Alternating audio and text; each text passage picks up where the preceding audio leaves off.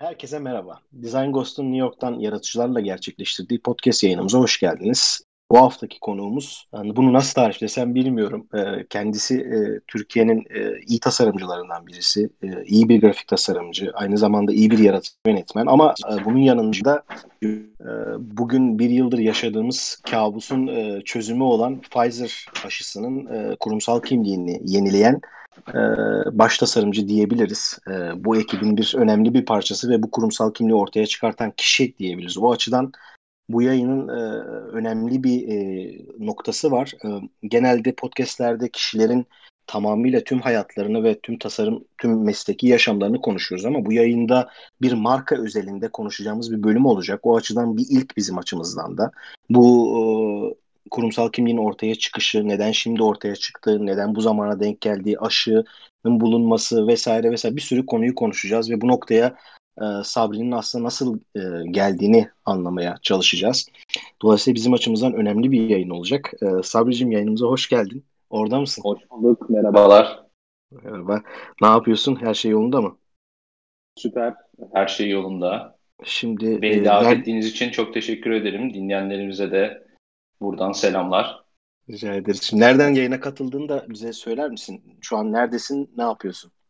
Şu an İstanbul'dayım. Ee, pandemi de, ya ben e, 6 senedir e, New York'ta yaşıyordum. Pandemi döneminde e, pandeminin en pis zamanını New York'ta geçirdikten sonra bulabildiğimiz bir aralıkta e, kız arkadaşım aynı zamanda ortağım Cayu ile birlikte İstanbul'a geldik. Şimdi bir işte Ağustos'tan beri falan İstanbul'dayız. Yayına yani, İstanbul'dan katılıyorum.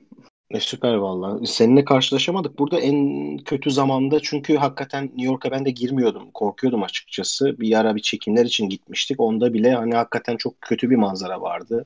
Hele şu an Manhattan'ı görsen belki sen tabii 6 senedir buradasın. Hayalet bir şehir şeyi veriyor yani izlenim veriyor. Evet, Özellikle evet. 8'den 9'dan sonra çok tekinsiz görünüyor. Yani ben arabayla birkaç kere geçtim. Evet, Bayağı... oradayken de öyleydi. Yani o ilk zamanında Ee, öyleydi. Bir Black Lives e, Matters e, protestoları oldu. Ona da denk geldim. O, o süre zarfında bir hareketlendi. Onun dışında hayalet şehirdi bizde de. Evet hakikaten umuyorum umuyorum düzelecek. Şimdi o zaman şöyle başlayalım seninle. Ee, bu hikayeyi de tabii anlatacaksın bize. Nasıl oldu, nereden geldin, şudur budur. Ee, daha açmanı isteyeceğiz sana. Ee, ben ilk önce şuna şu kadar geriye gidelim istiyorum. Bize biraz nasıl grafik tasarımcı olduğundan bahseder misin ee, Sabri? Yani bu serüven kısaca hani bunu anlatmak zordur. Hani sana dedim ya Türkçe özgeçmiş lazım kısa. Bunu ama evet. lafa dökmek nasıl olurdu? Nasıl anlatırdın bize? Yani şöyle aslında ben üniversiteye gelene kadar e, bütün öğrenim hayatım boyunca çok kötü bir öğrenciydim. Yani hiçbir gelecek planlaması, planlaması yapmadan e, liseyi olabildiğince çabuk bitirmek için en kolay yol olacağını düşündüm. Dil bölümünü seçmiştim lisede. E, dil bölümünden mezun olduğunuzda o dönem işte yabancı dillerin tercüm tercümanlığı ve o dillerin edebiyat bölümlerine girebiliyordunuz. E, bunu da yapmak istemediğimden e, bir alternatif olarak e, Bilgi Üniversitesi'nin e, görsel iletişim tasarımı yetenek sınavına başvurdum. Ama yani olayla hiçbir alakam yok. Çöp adam bile çizemiyorum. Görsel sanatlara karşı hiçbir ilgim ve yeteneğim gerçekten yok grafik tasarımın ne olduğunu bile doğru düzgün bilmiyorum yani o dönemde. Ee, sırf işte bu yabancı dil eğitimi alarak 4 senelik üniversite hayatını geçirmenin saçma olduğunu düşündüğümden bu yetenek sınavına başvurdum ve yedeklerden e, bilginin göz tasarımı bölümüne girmeye hak kazandım. E, burada e, benim için e, hikayeyi değiştiren şey ikinci sınıftayken e, Esen Karol'dan aldığım tipografi ve basılı yayın tasarımı dersleri oldu aslında. Hı hı. Esen Karol gibi bir e, grafik tasarımcıdan ders almak, onun düşünce yapısını anlamak, e, grafik tasarıma bakış açısını kavramak bana bu mesleği yapma motivasyonunu verdi. Ve işte o gün bugündür kendimi grafik tasarımcı olarak tanımlıyorum. Abi aslında çok güzel anlattı. Ben Esen Karol'u da çok severim bu arada Sabri. Hakikaten bir, bir onunla ilgili bir yayın kafamızda podcast değil ama daha böyle ciddi bir onunla ilgili anlatabileceğimiz bir şey olduğunu iyi bildiğimiz için bir projemiz var ama bakalım o nasıl yaklaşacak. Hakikaten çok yani ben bunu bilmiyordum senin ondan ders aldığını. Orada ders verdiğini de açıkçası bilmiyordum. Ee, evet, hala evet, veriyor mu? Evet. Yani hala yok. Ders... Ve biz biz ve bizden birkaç sınıf sonrası herhalde e, ders verdiği son dönem. E, bilginin böyle bir e, kapanma dönemi oldu. Bazı medyada çıkan haberler vesaire evet. birkaç hoca falan ayrıldı. İşte o ya ben o dönemin son öğrencilerindenim. Ya bu söylediğin şey bizim için ustaların, öğretmenlerin yani eğitimcilerin ne kadar önemli yer tuttuğunu da gösteriyor Sabri. Yani eşik yaratıyorlar düşünsene hayatında. Evet. E senin senin kafanda bu çok Evet, evet. evet hakikaten güzel. E, peki şöyle bir hemen bugüne gelelim. E, şu an yoğun musun peki İstanbul'da hani ekonomi ve Covid buhranı senin tarafında nasıl hissediliyor? Aslında bu soruyu sana biraz sormak yanlış çünkü sen böyle bir dönemde Pfizer ortaya çıkardın ama Pfizer'a daha gelmeden önce yani hala hazırda şu an ne yapıyorsun? E, bu Ağustos'ta ya da Ağustos'tan önce bu bir yıllık süreci nasıl atlattın? Nasıl bir iş modelin vardı? Biraz onu öğrenmek istiyorum. Yani şöyle e, demin dediğim gibi 2014 yazından beri, ben 2014'ten beri New York'ta yaşıyordum. Yani Covid'in birinci dalgasının en ağır dönemini orada atlattıktan sonra Ağustos'ta uçuş yakaladığımız bir dönemde kız arkadaşım aynı zamanda ortağım Caiye ile birlikte İstanbul'a geldik.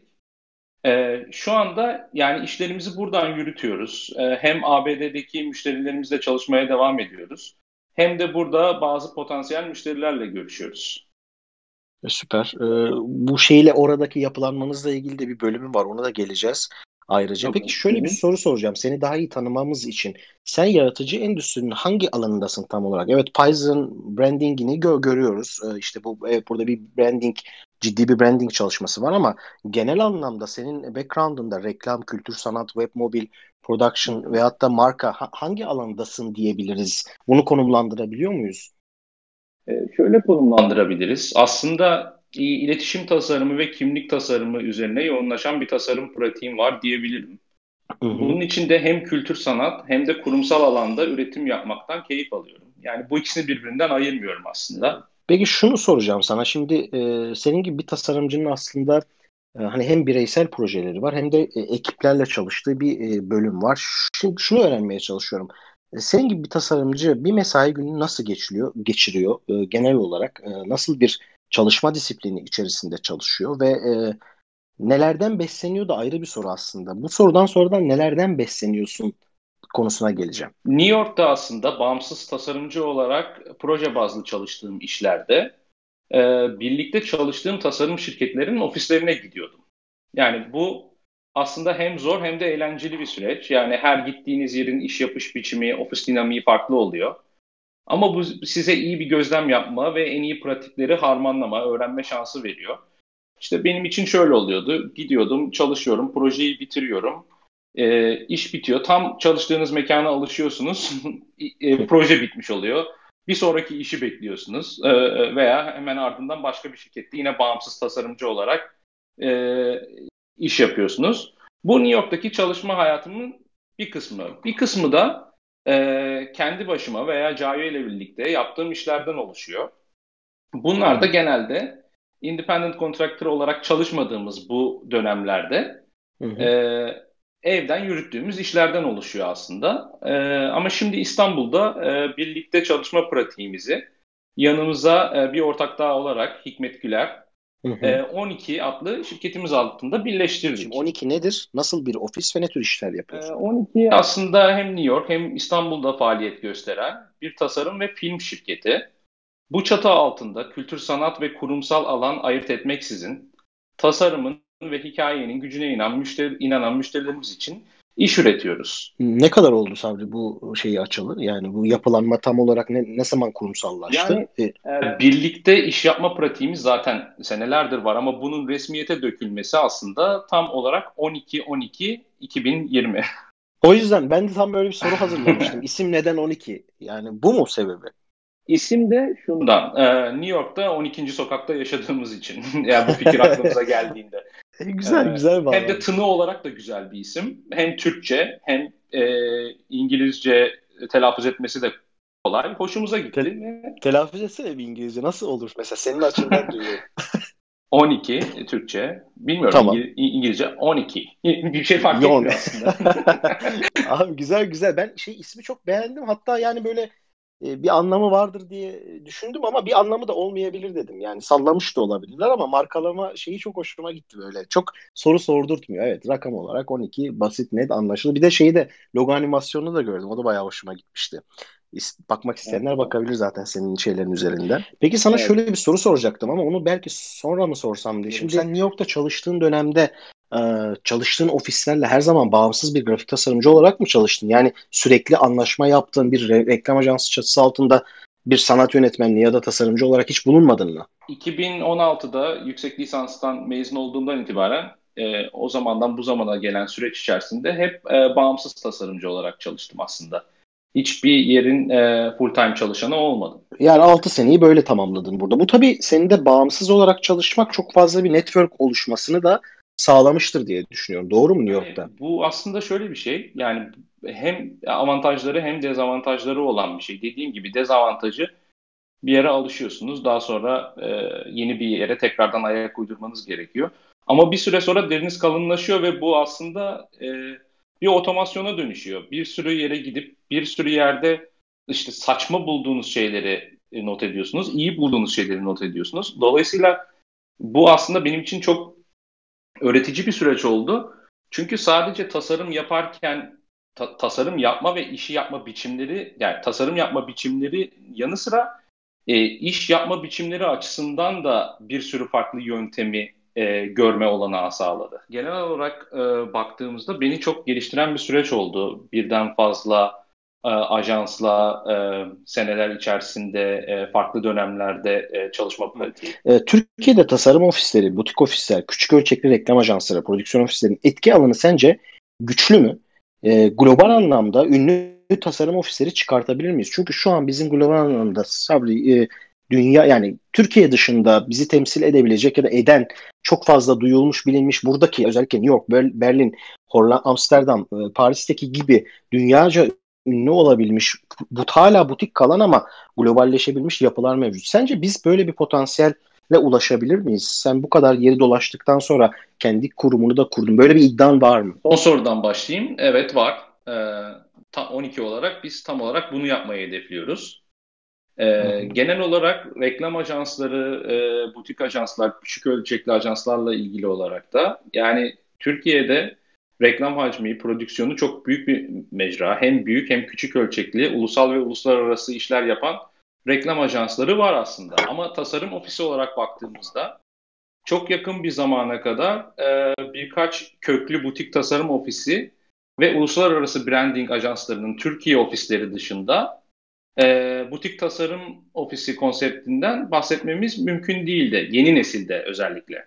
Ama yetenekli ve genç tasarımcılarımız var. Yani şimdi yeni yeni tasarım pratiklerini stüdyolaştırıyorlar. Böyle bir değişim gözlemliyorum ve bence bu değişim çok heyecan verici.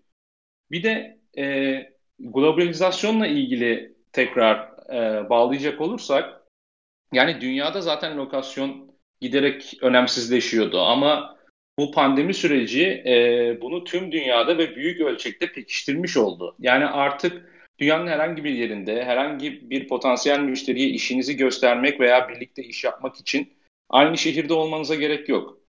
Bu da e, yapılan işleri e, iyi olduğu sürece nerede olduğunuzun bir önem kalmadığı, bir önemi olmadığı anlamına geliyor. Branding e, özelinde veya hani büyük ölçekli işlere baktığımız zaman, uluslararası işlere baktığımız zaman mesela işte Landor, Interbrand, Wolf Hollins gibi büyük branding e, şirketlerinin yaptığı işler. Bunlar mesela 50 ile 100 kişilik ofisleri olan ve dünyanın e, birçok şehrine yayılmış global şirketler. ama bunların içinde de aslında bir kurumsal kimlik tasarımını yapan kişi sayısı 3 veya 5 bir proje üzerinde. Hatta o 3-5 kişi içerisinde de logo bir kişiden çıkıyor muhtemelen. Sonra e, bu işte e, bu işin satışı var. İşte e, belli başlı süreçleri var. Aslında zaten yani en e, kreatif işler benim gözlemlememe göre her zaman yani e, küçük takımlardan çıkıyor. Önceden ba- bazı süreçler vardı belki de müşteri temsilcisi, e, proje proje yöneticisi vesaire gibi yani e, büyük süreçler şimdi ortadan kalkıyor mu? Belki de kalkıyor. Yani sorduğun soruda e, bunlar evet, önemli evet. faktör. Yani e, şirketler direkt olarak e, butik yerlerle e, çalışmak istiyorlar belki de. Maliyetleri de kesiyor bu. Yani e, sonuçta e, büyük bir e, ajansın e, vermiş olduğu bütçeyle butik bir e, stüdyonun vermiş olduğu bütçe arasında fark var. Ama kreatif süreçte yapılan iş aynı. Hatta belki butik olanınkisi daha iyi. Doğru doğru. Bak şu, şöyle bir şey şimdi sen anlatırken e, aklıma geldi. Sabri sen de bunu dikkat etmişsindir. Son 10 yılda Türkiye reklam ajanslarında bazı branding çalışmaları yapıldı. Yani e, reklam ajansı dediğimiz yapı atıyorum işte büyük bir markanın kurumsal kimliğini değiştirdi ve ben burada çok başarısız örnekler gördüm. E, reklam ajanslarının içinde çalışırken de bu branding tarafına yeteri kadar önem verilmediği ve uzmanlaşılmadığı kanısındayım. Yani bir sanat yönetmenine sadece bir branding yükü aktarıldığında bunu çözemiyor. Doğal olarak tabii strateji, kampanya ve günlük e, işlerle uğraşırken branding sürecinde başarısız olabiliyor ve bunu çok büyük reklam ajansları Türkiye'de başarısızlıkla yaptı bence. Çok az başarı oranı var. Bir öte yandan da branding çalışma e, sadece brandingi yaratabilecek e, tasarım ofisi sayısı son 5-10 yılda artsa da e, bu yine de böyle çok fazla başarılı bir e, ekipleşme nasıl desem e, çok ses getirecek işler çıkmıyor. Yani reklam ajanslarındaki sorun e, acaba hani oradaki o eksiği sizin gibi e, ofisler daha devralıp e, daha iyi bir noktaya taşıyacak mı diye düşündüm bir an sen anlatırken. Bu. Amaçlanan bu. Şimdi şöyle bir sorum var sana. E, Ödüller hakkında e, sonuçta şimdi Pfizer'ı da yaptın. E, bunu bir e, dünya premierinde yani ödüle gönderilecek mi, gönderilecek mi onları bilmiyorum. Onları konuşuruz. Türkiye'de ödüle gönderebilecek misin? Onları da hani soracağım sana ama onun öncesinde genel olarak bir yaratıcı tasarımcı olarak sen ödüller hakkındaki fikrini öğrenmek ben, istiyorum. Benim ABD'de yüksek lisanstan e, orada e, uzun süreli kalmaya geçiş e, dönemimde e, almam gereken bir vize türü vardı. Buna O1 deniliyor. Bu Extraordinary Ability vize olarak da geçiyor. Sen de biliyorsundur. Sen de evet, e, konuşmuştuk. Evet, evet. E, bu vizeyi almanız için yani sahip olmanız kriter sahip olmanız gereken kriterlerden bazıları işte alanınızda işlerinizin basılmış, sergilenmiş ve ödüllendirilmiş olması. E, benim de yüksek lisanstan sonra ABD'de kalma hikayem işte bu vizeyle gerçekleşti. Tabii bu vizeyi alabilmek için de birçok ödüle e, başvurmak ve kazanmak durumunda kaldım. E, o dönemler daha çok sergiye iş gönderiyordum. Daha çok e, ödüle ve yarışmaya başvuruyordum. Şimdi belki de ihtiyacım olmadığından o kadar önemsemiyorum ama genel olarak yani ödüllerle ilgili olumlu düşünüyorum. Çünkü insanın yaptığı işin kendi alanından profesyonellerce e, tanınması güzel bir şey. Hı hı Ama bugün o kadar da çok hani böyle şey değilsin anladığım kadarıyla. Son dediğin şey onu anlatıyor bana. Yani sırf ödül için bir özel bir çabam yok. İşimi düzgün yapıp yapmaya gayret gösteriyorum gibi bir şey anladım evet. ben. Evet ama yani e, bu, tamamen aslında bir de bunu da hani konuşmuştuk. E, zaman meselesi biraz da. Aslında Doğru. yani e, çünkü bu işlerin gönderilmesi, e, tekrardan basılması, bazı işler direkt sadece fiziksel olarak e, gönderilebiliyor. Bunların takibi aslında bir e, epey bir emek isteyen bir süreç. E, yani e, aslında bu konuda nötrüm. Yani fırsat buldukça e, önemli, önemsediğim, e, almak istediğim, katılmak istediğim sergilere tabii ki yine e, başvururum. Yani son zamanlarda başvurmadım ama yine e, ilerisi için e, düşünüyorum açıkçası ama e, son 2-3 yılda e, ödüllere başvuru hızımda bir düşüklük var. Yani şey talebim e, eskisi kadar değil. Demek ki yani biraz zorunluluktan başvuruyormuşum aslında o e, vizeyi almak için. tamam anlaşıldı. Peki o zaman şimdi şöyle bir Pfizer'a geçmeden önce sana şöyle bir soru sormak istiyorum. Ee, özellikle bu soruyu sadece tasarımcılara soruyorum. Yani illüstratörlere, metin yazarlarına sormuyorum.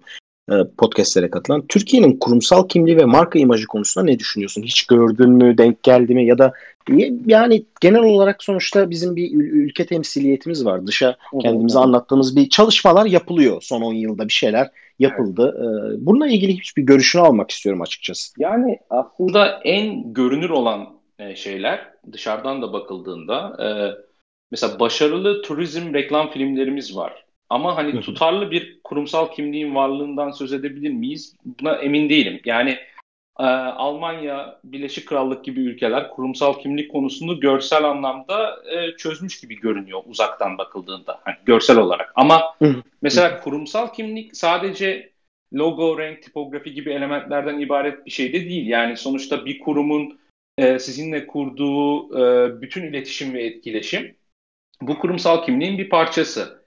Ve Türkiye bu konuda görsel açıdan çok önde olmasa da mesela e-devlet sistemi, bankacılık sistemi, çevrim içi e, işlemlerde iyi bir yerde. Ben bunu da kurumsal kimliğin bir parçası olarak görüyorum aslında.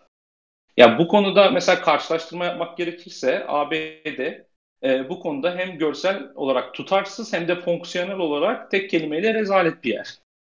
Ya bunu ben, ben de anlamıyorum. Bu, bu, bu neye bağlı olabilir acaba? Biz mesela bazı alanlarda Sabri Türkiye'de çok atılımcıyız. Çok ile ileriye gitmeye çalışıyoruz. Ee, ama evet. Amerika'da mesela hala posta servisinin yani Tabii. 200 yıl önceki mantıkla yürütülüyor olması acaba biz yanlış şeyleri mi ön plana çıkartıyoruz diye düşündüm ya da bunlar mı umursamıyor? Ben de açıkçası buraya gelince anladım onu. Ya ben Şimdi... 6 sene işte yaşadım. 6 sene kiramı çekle postayla gönderdim. Çek... yani vergi ödeyenler mesela bilir, bilmeyenler de duymuşlardır yani ne kadar sıkıntılı bir süreç olduğunu Amerika'da vergi uzmanına para vermeden e, verginizi ödemeniz neredeyse imkansız ya. Böyle bir meslek var yani. Vergiyi yapan adam var orada. yani Doğru doğru. ya o yüzden hani e, böyle yani bir vatandaşın e, veya bir göçmenin kendi çabasıyla işin çözemediği karışık süreçlerin olduğu e, bir devlet sisteminde kurumsal kimlikten hiç bahsedemeyiz bile bence. Türkiye'deki bankacılık sistemi de herkese mesela çok başarılı geliyor bana özellikle evet. mobildeki değil mi? Yani orada mesela bir başarı var ama genel anlamda Türkiye'de de tabii bir organizasyonel bir problem var. O yüzden merak etmiştim hani kurumsal kimlik evet iyi, iyi açıkladın onu. Sadece biçimden e, ibaret bir şey değil, sistemden evet. ibaret bir şey. E, o zaman e, yavaş yavaş şeye e, Pfizer'a geleceğim ama ee, bunu tabii böyle bir şöyle bir sorun vardı ama bunu belki sonlarda sana sormak daha mı doğru olur? Yaptığın işi e, bugün geldiğin noktada yaptığın işi yeterince tatmin edici buluyor musun? Senin açından işinin sorgulanabilir bir tarafı var mı diye bir sorun var Sabri. Evet yani tatmin edici buluyorum ama tabii her zaman hani daha iyisini yapmak, daha fazlasını yapmak için de uğraşıyorum. Hı hı. Yani şekil değiştirdiğin bir dönemdesin anladığım kadarıyla. Çünkü 12 biraz aslında senin e, normal eski kimliğini evirdiğin bir döneme yani ortaklık ve prodüksiyon şeyinden bahsediyorum. Biraz evet. daha evrilecek gibi görünüyor. Senin ileride göreceğimiz işlerin. Evet yani tabii e, değişim değişime karşı gelemiyoruz. E, sonuçta aslında e, hem Caviye hem Hikmet benim senelerdir e, birlikte iş yaptığım insanlar. Sadece bunu e, kurumsallaştırıyoruz, resmiyete döküyoruz. Yani 12 çatısı altında birleştiriyoruz. Aslında değişen bir şey yok. Ben biz yine aynı işi yapacağız ama belki daha büyük etki alanı olan işler yapacağız. Ee, güzel, bu güzel. kurumsallığın burada e, faydası var aslında. Şimdi e, Ahmet bizim e, Design Ghost'un da yazılımcısı aynı zamanda yayınlarımızı dinliyor. Ahmet çok doğru bir tespit yapmış. ABD iki nokta üst üste çalışıyorsa dokunma. Hakikaten e, Ahmet'in buradaki bence tespiti doğru e, Sabri. Ben ABD'de onu hissediyorum.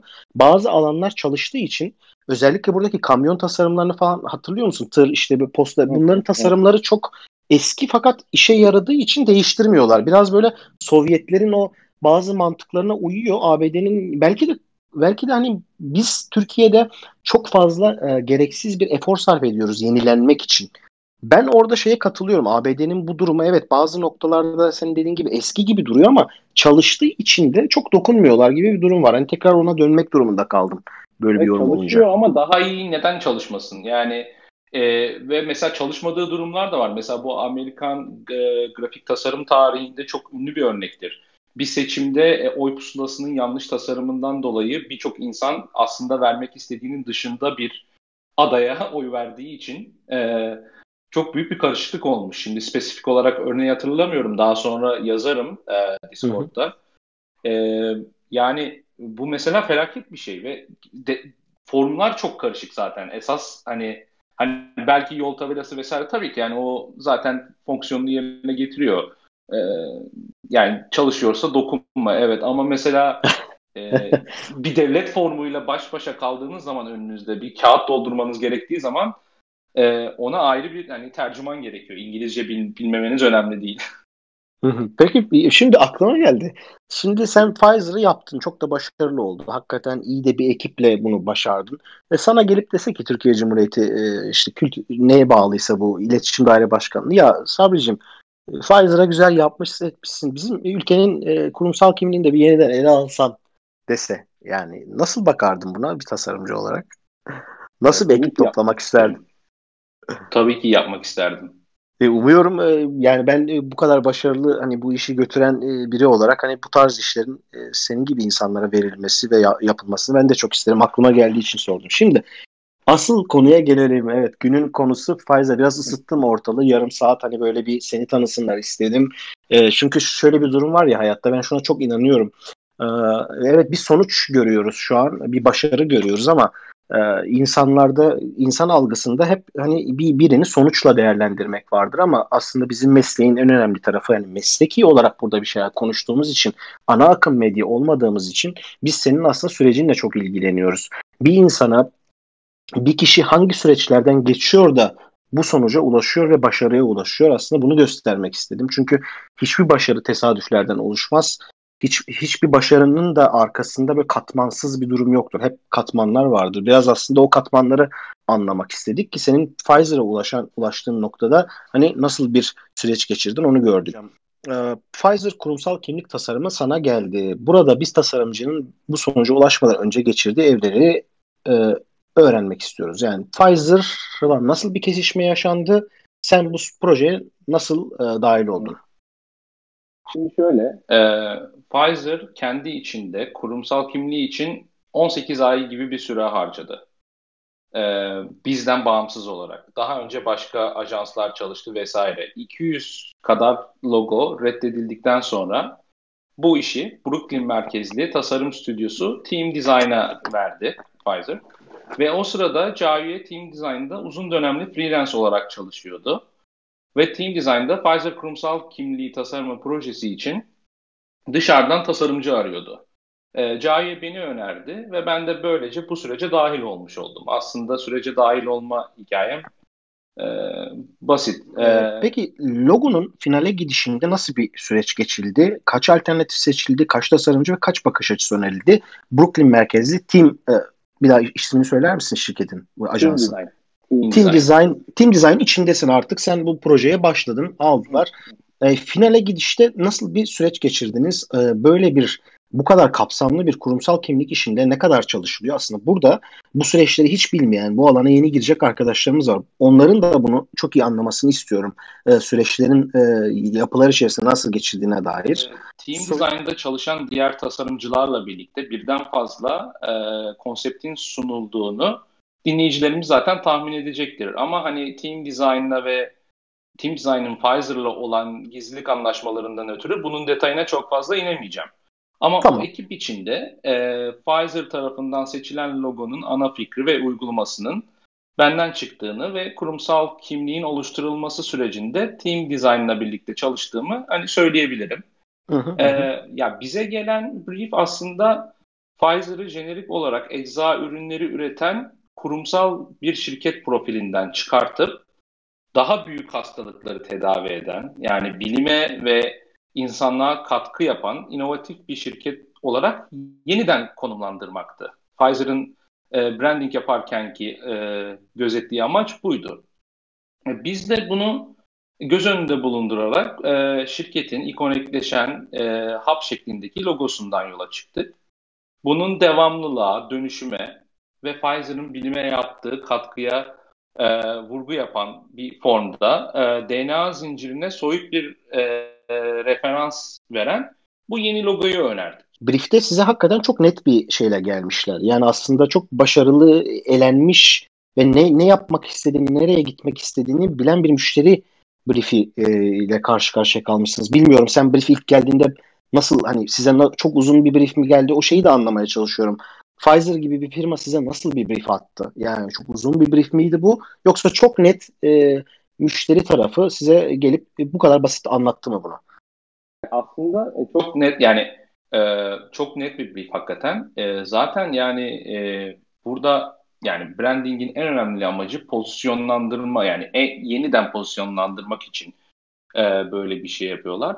Tabii mesela biz bu sürece başladığımızda ortada aşı falan da yoktu. E, Ha onu da soracağım. ha, yani mesela şimdi e, demek ki yani bu belki de stratejik olarak planlanmış bir şey. Tabii biz işin bu kısmını bilemiyoruz. Ama mesela aşı açıklandıktan sonra tasarım sürecinin hızlandırıldığına ben şahit oldum. E, ama aşı olsun veya olmasın Pfizer zaten strateji olarak kendisini işte hani Advil gibi işte böyle ağrı kesici falan yapan e, e, segmentini başka bir şirkete dönüştürdü. Başka bir isimle konumlandırdı. Pfizer'ı da daha e, işte dediğim gibi aynı brieflerinde söyledikleri gibi daha önemli konular mesela kanser, işte e, genle ilgili, genomla ilgili konularla e, ilgilenen daha inovatif bir konumlandırmaya gittiler. Branding ihtiyacı da aslında buradan e, doğdu. Ve bunu bize Doğru. net anlattılar yani. Biz de ona göre e, çözüm ürettik. Ee, o zaman şöyle bir sorun vardı. Onu cevaplamış oldun. Hani neden logonun lansmanı şimdi yapıldı? Burada bir strateji var mı yoksa denk mi geldi sorusu. Belli ki yani çok tabii senden net bazı hani gizlilik sözleşmesinde olan şeyleri öğrenmek istemiyorum ama en azından bu sürecin 18 aylık olduğunu öğrendik. 18 Hı, ayda evet. sonuçlandı diyebiliyorum. E ama bizim Anladım. dahil olduğumuz kısım 6 ay aslında. Yani, yani Pfizer siz, için 18 ay bu. Hmm. Yani siz aslında 6 ayda toparladınız işi. Yani 12 evet. ay olmayan iş 6 ayda toparlandı ve bitti teslim edildi. Doğru mu? Evet. Evet. Öyle ee, dolayısıyla pandeminin içinde size geldi bu iş. Bu da net anlaşılıyor. Yani pandemi varken geldi. Doğru mu? Evet doğru. Anladım. Valla e, aslında 6 aylık bir süreç böyle bir iş için e, normalde evet yeterli bir iş ama hani dediğim gibi bunların tabii marka stratejisi anlamında da çok başarılı bir şey iş yürütüldü bence. Evet, evet aşı çıktı. Aşıyla birlikte marka yenilendi. Aslında e, çok para harcamadan bu işin reklamını e, çok çok daha iyi başarılı bir şekilde yaptılar e, brandingi tanıtmakla. Evet. Hatta insanların kafasında yeni bir Pfizer algısı. Yani düşün bak şimdi Pfizer'ın tarihini sen daha iyi bilirsin. 100 yıldan geri mi bunların tarihi ne kadardı e, Sabri? 170 yıllık şirket. 170 yıllık tarihi bugün e, bu kişiler, bu, bu firma şöyle algıyı değiştirdi. tamamıyla bilimle, tamamıyla aşıyla ve e, geleceği yönlendirecek bir buluşla e, ilişkilendirdiler. Aslında 170 yıllık tarihi çok doğru bir noktada e, çıkartarak yani bu brandingi e, konumlandırarak aslında bütün algıyı silmiş oldular. Silmediler ama belki çok daha güçlü bir şekilde, domine edici bir şekilde yok edip yeni bir Pfizer'ı bu şekilde yarattılar. O açıdan aslında başarılı bir kampanya örneği de diyebiliriz buna. Sadece branding başarılı tamam evet ama kampanya süreci de başarılı oldu bence. E, sence evet. şey çıkacak mı Pfizer'la ilgili şimdi brandingden sonra bir kampanya süreci oluyor, bir reklam stratejisi oluyor. Bununla ilgili bilgin var mı? Reklam çıkacaklar mı? Reklam kampanyaları yapacaklar mı? Bunlara da dahil oldum aslında ben. Reklam kampanyası, bir brand film hazırlandı aslında. E, Grey ile birlikte hazırlandı bu. E, ama süreci yine team design'la birlikte e, yönettik. E, bir e, film var aslında bu e, şimdi görüyorum Hakan e, team design'ın sitesini paylaşmış e, Discord'da. Oradaki port, oradaki case study'de e, brand film var. Bunun dışında e, bütün e, majör gazetelere işte Out of Home ve şey e, yine e, gazetelerde ve billboardlarda e, yeni logoyu tanıtan basit bir e, kampanya yapıldı aslında. Ama bu ee, kampanya tabii e, brandingi tanıtan kampanya. Benim burada kastettiğim evet.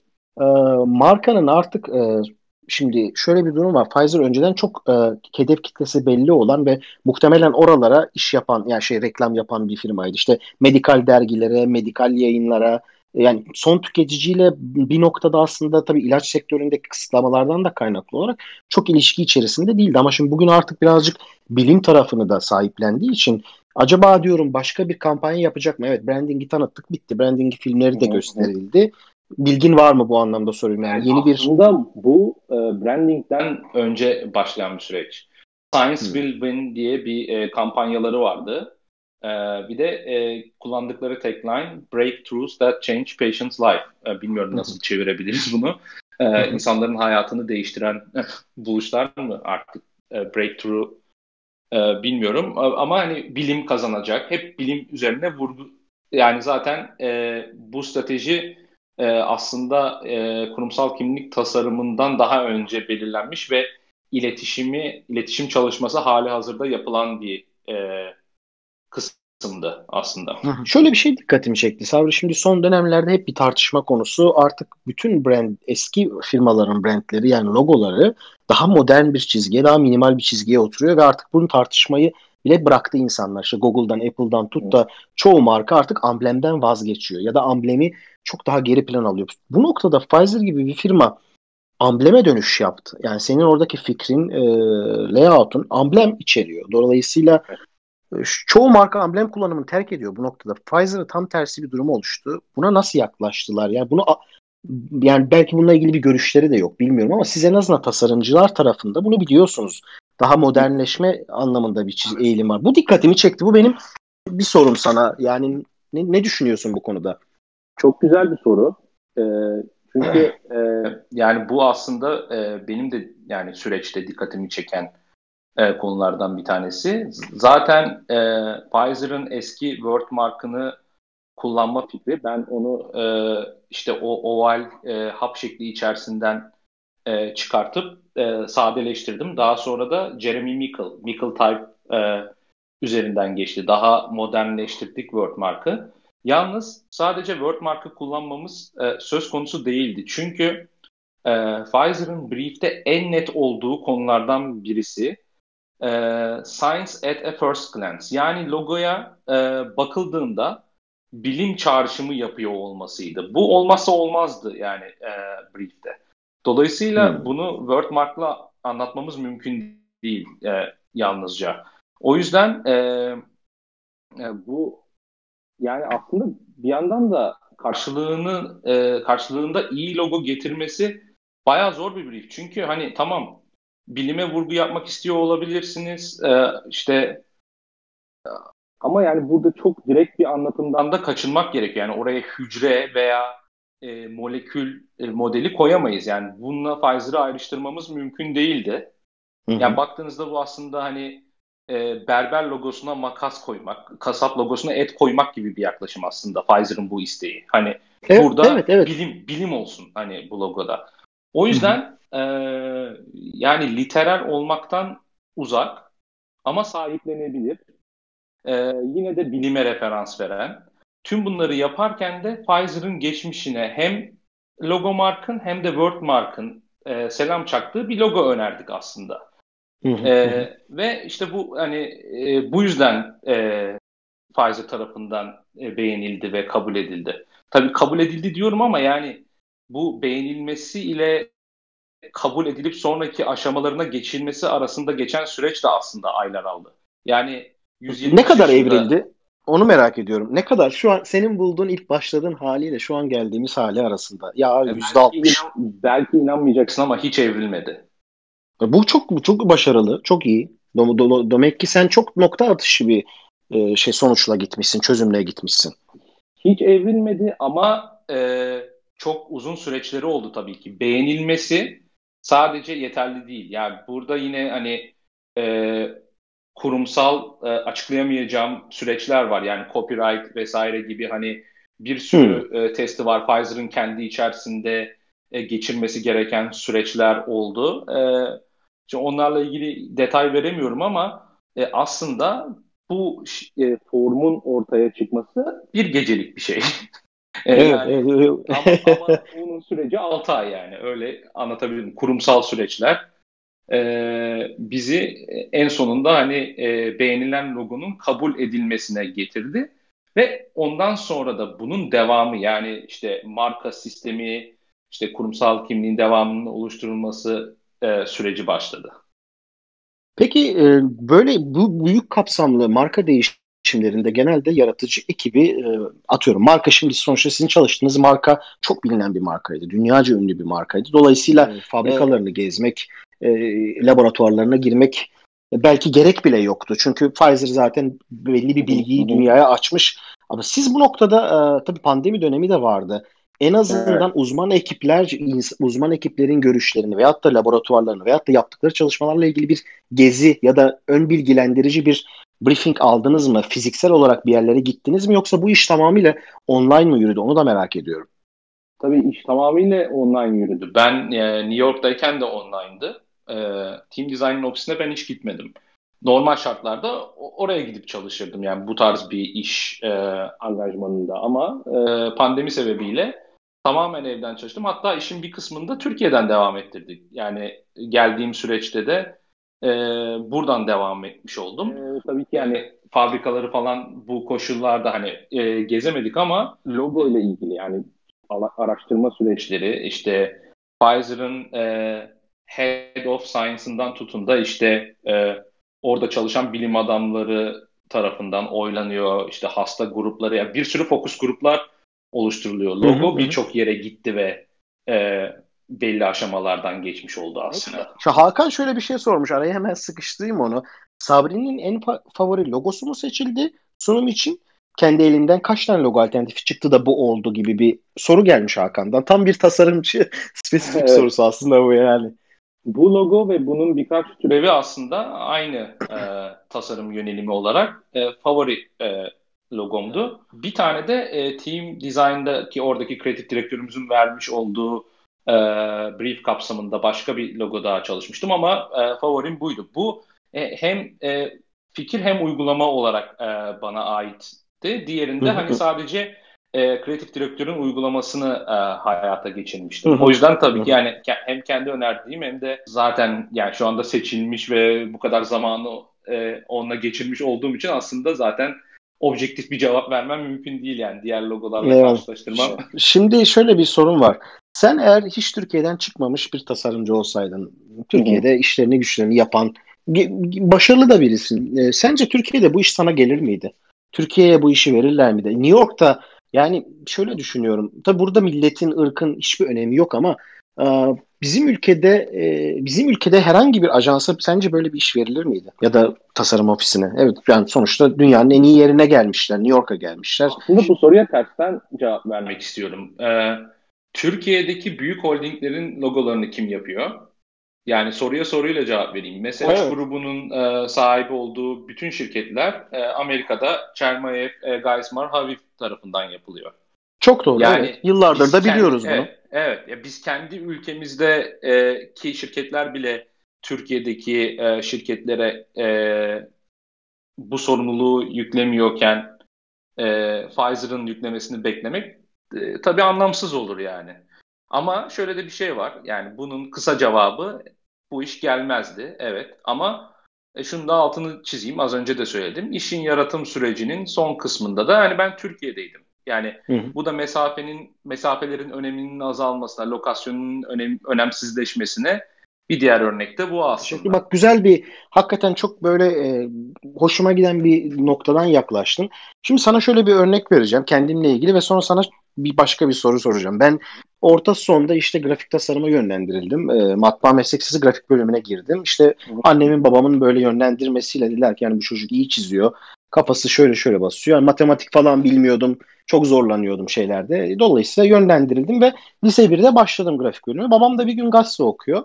2002 ya da 2003 hatırlamıyorum. E, Mengi Örtel'in yaptığı çok uzun yıllar Arçelik'in kullandığı logo vardı. Belki sen de hatırlarsın böyle Arçelik logosun eski. Sonra Arçelik logosu zaman yenilenmişti.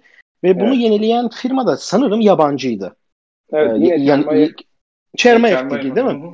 Babam demişti ki gazete okuyordu. Böyle içeride ben de lise 1'e başlamışım. Oğlum dedi baksana dedi ya 750 bin dolar almış. Demek ki dedi yani senin iş güzel bir şey oğlum falan dedi böyle. Ee, sonra şimdi babamın o örneğini hatırlıyorum. Şimdi şöyle bir şeye geleceğim. Ee, ondan sonra demişti ki oğlum bak güzel bir işe başladın. Umarım yaparsın falan gibi bir böyle beni motive etmişti. Bu işin sonunda bir tasarımcı olarak tatmin edici bir ücret, ücret aldın mı diye sana bunu taçlandırayım.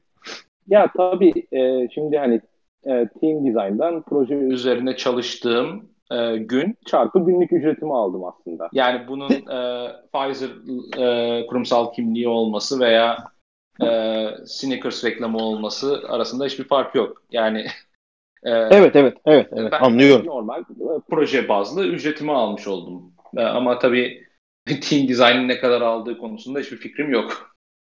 E işte bu noktada ben şuna geleceğim. Aslında her şey aşama aşama. Ben bugün senin burada yarattığın bu başarıyla e, gerçekten bir gün bu işin e, adaletli bir şekilde sana para kazandırmasını umuyorum ve bizim e, bütün tasarımcılardan, iyi tasarımcılar için bir umudum, bir dileğim var. Üçüncü. bizim üzerimizden kar elde eden kurumların bir gün adaletiyle ilgili biraz daha ben olumlu bir şey yakalamak istiyorum hayatta. Hani şimdi Şermayev bir isimdi ve kendi firmasına bu şey geldi. Bir gün sana da gelebilir bu. Ya yani 12'ye evet biz direkt Sabri ile çalışmak istiyoruz. İşte bütün e, meblağı senin aldığın, yaratıcıların daha çok kazandığı bir şeye umut ediyorum. Yani bu tabii bir ütopya değil. Bunun olabileceğine inanıyorum ben.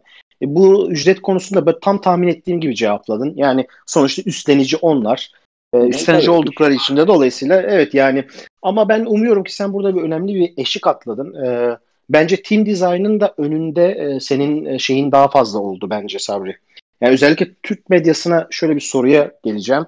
Türk medyası ya da yaratıcı sektör Türkiye'de bu başarıyı nasıl sahiplendi mi sence? Ee, nasıl geri dönüşler aldın Türkiye özelinden ve sonra yurt dışı ile ilgili de bunu sormuş olayım. Aslında Türk medyasına çıkma hikayesi şöyle oldu. Aksel Ceylan e, Bigum Migu'ya e, Pfizer rebrandi ile ilgili bir inceleme yazdı. Ve bunda da benden bahsetmiş yani işin içinde bir Türk tasarımcı da var diye. Ve bunu da Twitter'da bir e, thread'e taşıdı aslında. Daha sonra yayıla yayıla herhalde basının ilgisini çekti. Birkaç gün sonra e, Hürriyet'ten bir röportaj teklifi geldi. E, oraya anlattım kısaca. Ve CNN Türkiye çıkıp e, süreci anlattım. Ondan sonra da Hürriyet'ten alıntıyla hemen hemen bütün gazetelerde haber oldu bu durum.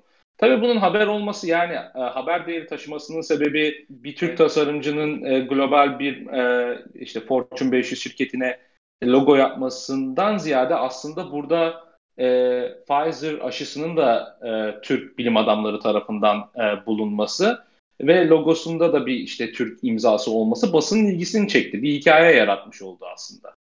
Evet evet. Yani umuyorum bunu sana e, hakikaten olumlu dönüşler olur. Çünkü e, bunun bilinmesi lazım. Yani sonuçta bu senin e, geçirdiğin yolculuk, senin başarın ve yani Aksel'in burada yaptığı o trikle e, bir şekilde duyulmuş, bilinmiş. Yine bir tasarımcının aslında burada olumlu bir şeyini görüyoruz. Hani bir tasarımcının burada bir çabasıyla aslında bu duyulmuş. Belki yine yani Axel onu yapmasaydı da bir gün bilinebilirdi, şey yapılabilirdi ama önemli olan o kıvılcımı yine senin meslektaşın aç, atmış olması bu açıdan da hoşuma gitti açıkçası.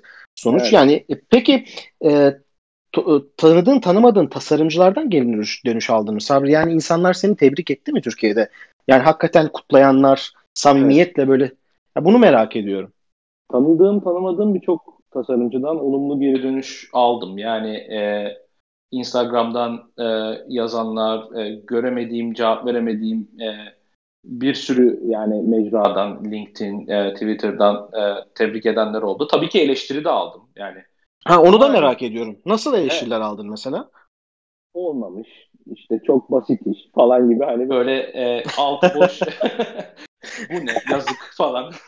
Hadi ya. Ee, eleştiriler de aldım ama tabii bunların sayısı övgü ve tebriklere göre daha az. Ee, evet, evet. Yani e, buradan aslında şununla ilgili de konuşmak lazım.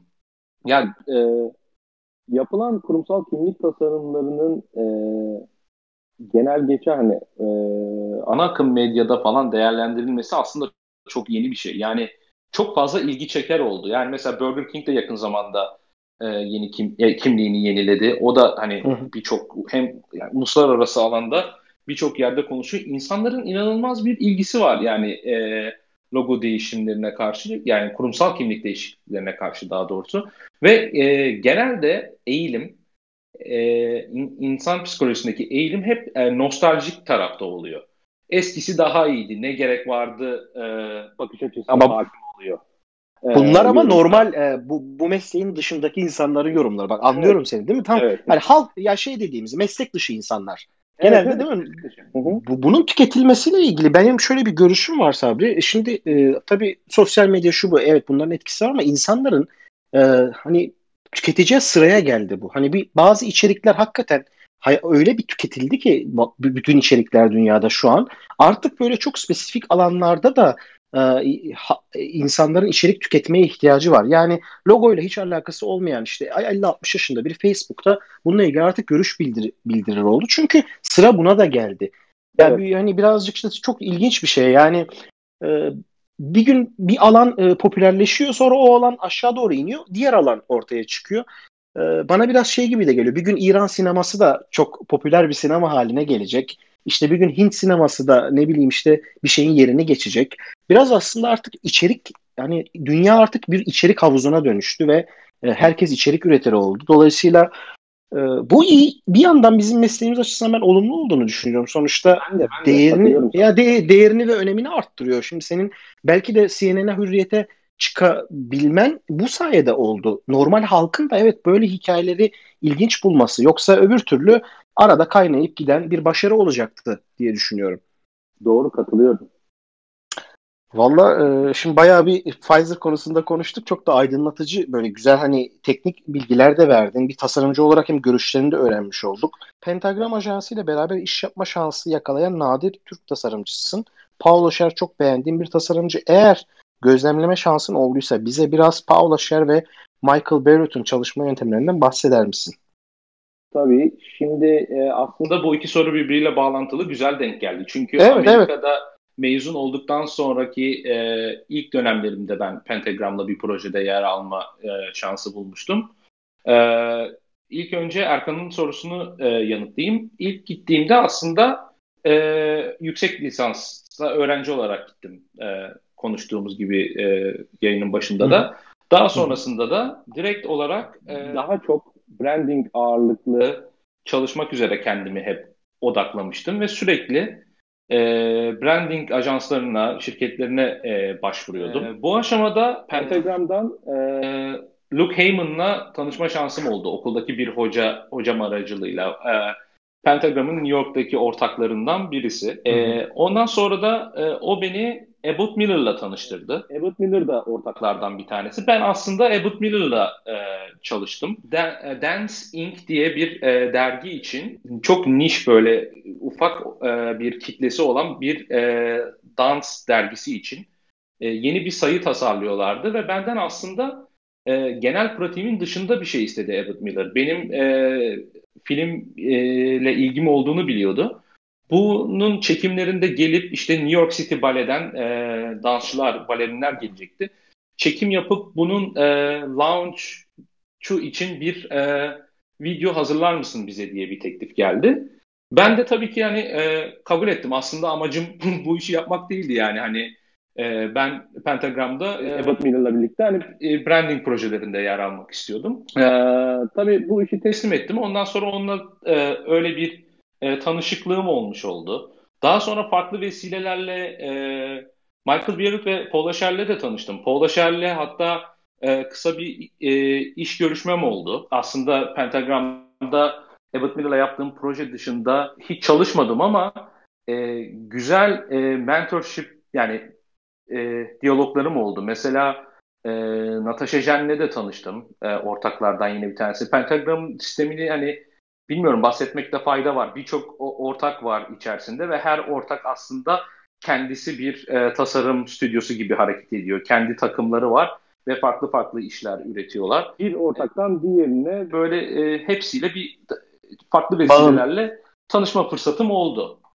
Bu ya şu senin buradaki network oluşturma ve hakikaten e, New York'taki şey serüveni çok ilginç. Yani senin Pfizer'a nasıl gittiğini aslında gösteren bir bir, bir algoritma gibi anlattığın şeyleri kafamda buluşturuyorum. Hakikaten doğru insanlarla kesişmişsin, doğru hamleler yapmışsın, doğru şeyler öğrenmişsin ve hani bu, bu bugünkü bu sonuca gelmişsin. Bu bu çok değerli e, bence.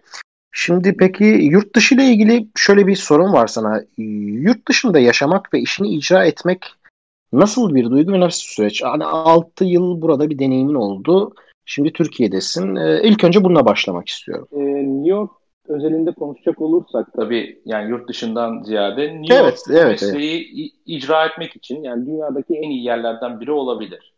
Çünkü e, New York e, e, her anlamda bir grafik tasarım şehri. Tasarım sergileri, kurumları, e, önemli tasarım okulları, önemli tasarımcıların e, çalıştığı yer olması anlamında e, çok besleyici bir yer. Bunun yanı sıra ekonomik olarak tasarıma verilen e, değer bazında da verimli bir yer. Bu ikisi tabii bir araya geldiğinde hani e, New York'u çok cazip kılıyor e, grafik tasarım mesleğini icra etmek için. O yüzden e, benim için hem e, öğretici hem de kendimi geliştirdiğim bir süreç oldu aslında. e, New York'ta bu şekilde çalışmak. Peki yurt dışında farklı markalarla ve ajanslarla çalıştın. Evet. Türkiye'deki işe yaklaşım ile aralarındaki temel farklar nelerdir? Yani bu tabii çok genel bir soru ama e, hani buradaki dinleyicilerimiz bize hani Türkiye ben temel sen sonuçta var bir görüş oluşmuştur 6 yılda. Evet şunu çok doğru yapıyorlar dediğin ya da yanlış yapıyorlar dediğin şeyler nedir Sabri? Bunu söylemem mümkün mü? Yani aslında New York'ta çalıştığım gibi çoklu ajanslar ile proje e, bazlı modelle Türkiye'de hiç çalışmadım. O yüzden hani tam değerlendirme yapamıyorum bu konuda şu an. Yani tamam. Yani e, Türkiye'de çalıştığım e, uzun yani bir sene çalıştığım bir e, pratiğim var. İstanbul 74 adlı bir kültür sanat e, kurumunda çalıştım. E, bilgi görsel iletişim tasarımından mezun olduktan hemen sonra.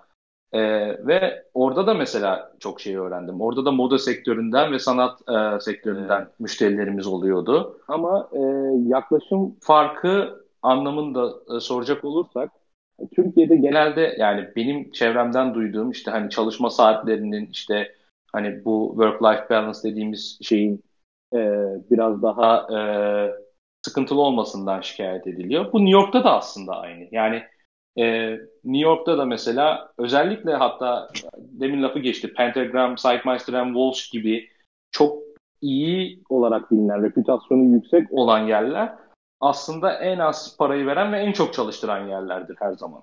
O yüzden e, mezun olan tasarımcıların hemen mezun olduktan sonra çalışıp biraz böyle isim yapıp ilerledikleri daha daha yüksek paralara ve daha e, iyi e, çalışma koşullarına doğru gittikleri bir okuldur aslında bu tarz yerler. Özellikle az önce söylediğim hani çok bilinen ve çok fazla talep olan stüdyolar tasarımcıların en çok sömür, sömürüldüğü yerler aslında. Hani özellikle isim yapmış e, tasarım şirketlerinde çalışmak istiyorsanız hani uzun saatler ve düşük ücretler standart gibi bir şey. Ama tabii kariyerinizde yükselip kendinizi kanıtladığınızda hani kendi kurallarınızı koyma, hak ettiğinizi alma, mesaiye kalırsanız fazla ücreti alma gibi haklarınızı e, sözleşmeyle e, dayatabilirsiniz.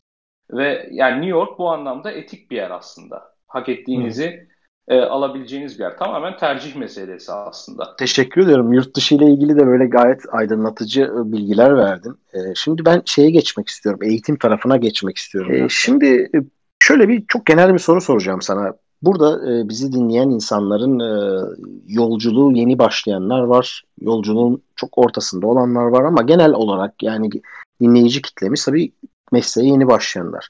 Herkes grafik tasarımcı olabilir mi ve e, bu süreç hani olmama durumunda ne hissettiğinde bırakmalısın ya da bırakmamalısın gibi bir sana bir kendi yolculuğunu sonuçta bazı inişli çıkışları dönemleri olmuş senin yani değişimler olmuş. O açıdan sana bu soruyu sormak çok doğru çünkü e, biraz eksenin kaymış bir dönem tekrar dönüş hmm. olmuş filan. Böyle bir genel bir soru. Yani e, konuşmamızın e, başında anlattığım hikayede hiçbir abartılı bir durum yok. Yani ben çöp adam çizemiyorken grafik tasarımcı olabiliyorsam e, bunu isteyen ve çabalayan herkes olabilir diye düşünüyorum. Ama tabii yani bu benim haddime değil. Yani ne hangi durumda e, insanların e, bırakması gerekir veya hani devam etmesi gerekir. Bu tamamen içgüdüsel bir şey. Bu Hakan'a şeyi de söyleyeyim. Herkes çöp adam çizebilen herkes grafik tasarımcı olabilir. Bunu başlık yapabiliriz YouTube'da. Değil mi? Yani Güzel hoşuma gitti. yok yok. yok medyatik bir başlık koyabiliriz. Pfizer'ın tasarımcısından şok iddia. Yok yok hoşuma gitti ya. Yok tanımın hoşuma gitti. Takılıyorum. Şimdi peki seni en çok etkileyen Türk tasarımcı var mı? Mesen Karol'dan bahsettin evet ama hani belki o senin bir eğitimci e, olarak belki etkilemiştir ya da tam olarak ya şu şu tasarımcılar hakikaten benim örnek aldığım, sevdiğim insanlar dediğin. Sonra bir de yurt dışından sorayım istiyorum. Yani tabii Esen Karol e, hem işleriyle hem de e, grafik tasarıma olan tutkusu, profesyonelliği hani sadece tasarım üzerine değil hayata dair e, bakış açısıyla bana öğrettikleriyle çok önemli bir yer kaplıyor hayatımda. Ama tabii hani e, bu e, öğrenim eğitim bazında hem e, profesyonel anlamda işlerini beğenme anlamında söylüyorum. Onun dışında e, Bülent Erkmen'in işlerini e, severim, takip ederim. E, Yurdaer Altıntaş'ın illüstrasyonlarını, afişlerini e, çok e, severim. E, aslında yeni jenerasyonda da e, takip ettiğim tasarımcılar. Güzel isimler saydın yani değerli Yurda, Yurdayer Hoca'yı da kaybettik. E, evet. Geçen sene evet. galiba değil mi? Bir sene oldu. E, şey, e, yapı kredi e, sanattaki amatöründe buradaydım. Hmm, o, sıra, o sırada İstanbul'daydım. Panel yapıldı Yurdaer Hoca ile ilgili. Kitabının tanıtıldığı hem de bir e, anma serisi olmuştu. Tesadüfen buradaydım. Ona da katılma şansım oldu. Hiç birebir tanıma şansım olmadı ama. Peki şöyle bir sorun var sana. Yeni ve eski jenerasyon tasarımcılarla aran nasıl? İletişim kuruyor musun? Birinci soru bu. Yeni nesil yaratıcılarla eğitim amaçlı bir araya geliyor musun? Herhangi bir okulda ders veriyor musun? E, son sorudan başlayayım. Ya bu yapmayı hedeflediğim projelerin en başında geliyor. Akademik olarak ders vermek istiyorum gerçekten. Ee, yeni ve eski jenerasyonla aslında New York'ta az önce de bahsettiğim gibi eski jenerasyondan ustalarla tanışma, bağlantı kurma şansım hatta bazılarıyla çalışma şansım oldu. Mesela Steven Heller yüksek lisans programımızın bölüm başkanıydı. Stefan Seidmeister'ın öğrencisi oldum. Ee, Oo çok güzel. Çok sevdiğim bir tasarımcıdır. E, ben de hem e, tasarımını hem de onun da anlayışı e, ve hani felsefesi önemli bir yer tutar tasarım pratiğinde. E, Pentagram'ın da New York ortaklarından e, birçoğuyla hani yine tanışma fırsatım oldu. Bu aslında hani eski jenerasyonda e, New York üzerinde bazı bağlantılar kurma şansım oldu ama maalesef hani e, Türkiye'de e, çok fazla eski jenerasyondan tasarımcıyla birebir tanışmıyorum. Bu da tabii şu zamana kadarki grafik tasarım kariyerimin önemli bir kısmının yurt dışında olmasından kaynaklanıyor. Yeni jenerasyonla da hani takipleşiyorum, e, tanışıyorum. Yani e, hı hı. çevrim içi olarak e, bağlantım var. Bazılarını birebir tanıyorum.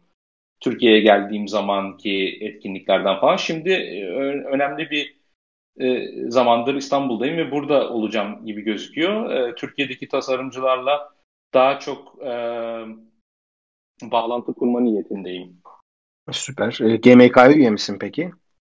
Şöyle, GMK'ya ben aslında New York'tayken mail atmıştım. Ben burada yüksek lisans öğrencisi üye olmak istiyorum diye. Cevap gelmedi bana. Ben de ondan sonra aslında e, evet, ya şey e, bilmiyorum o zaman yönetimde kim vardı? Benim söylediğim 2016 evet. orada AIGA'ya falan Type Directors Club'a falan üyeyken dedim ki yani Türkiye'de de yani GMK gibi önemli bir kurum var. E, oraya da üye olayım. Öğrenci üyeliği o zaman e, parasızdı. Ben de öğrenciydim. İşte yurt dışından öğrenci olarak üye olmak istiyorum gibi bir mail atmıştım.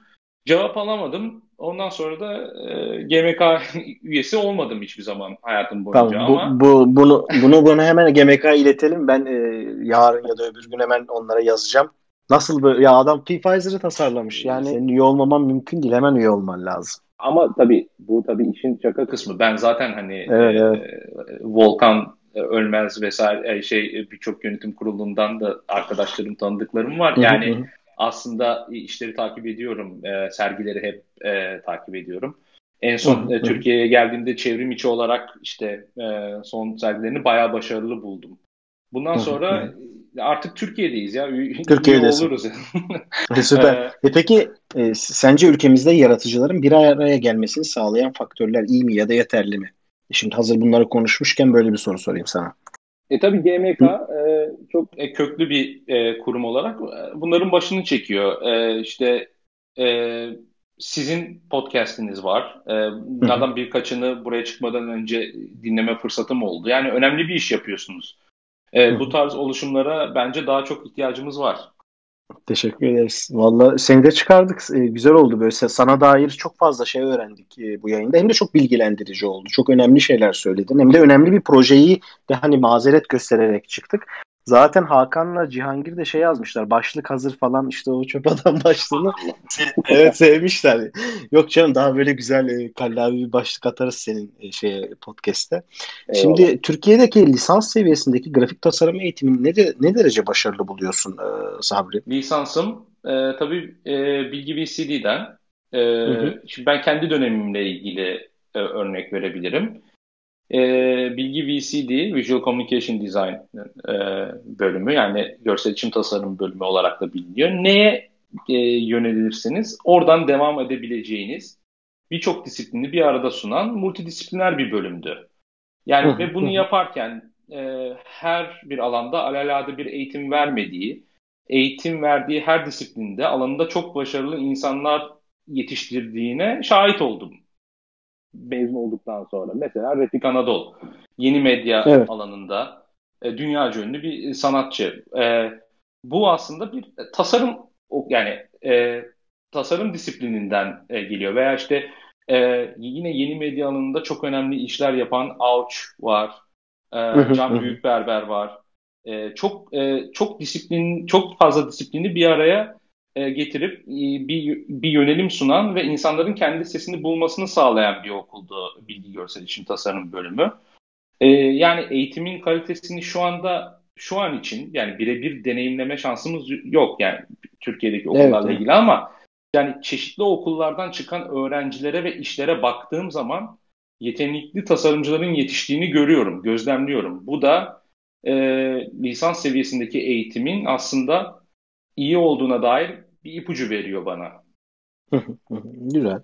Peki yüksek lisans eğitimi aldın. Sence yani en azından ilk yüksek lisans eğitimi burada aldığın için Türkiye ile bir kıyas yaptığında nasıl bir seviyede bir durum yani açıkça böyle ya çok fark var burada ya da yok aslında yaratıcılık tasarım eğitimi aşağı yukarı aynı mı diyorsun? Nasıl bir yaklaşımın var? Eğitimi de gördüğün için soruyorum sana bunu. Buradaki. Evet. Evet, benim yüksek lisans eğitimini aldığım okul School of Visual Arts'ın e, MFA Design programı.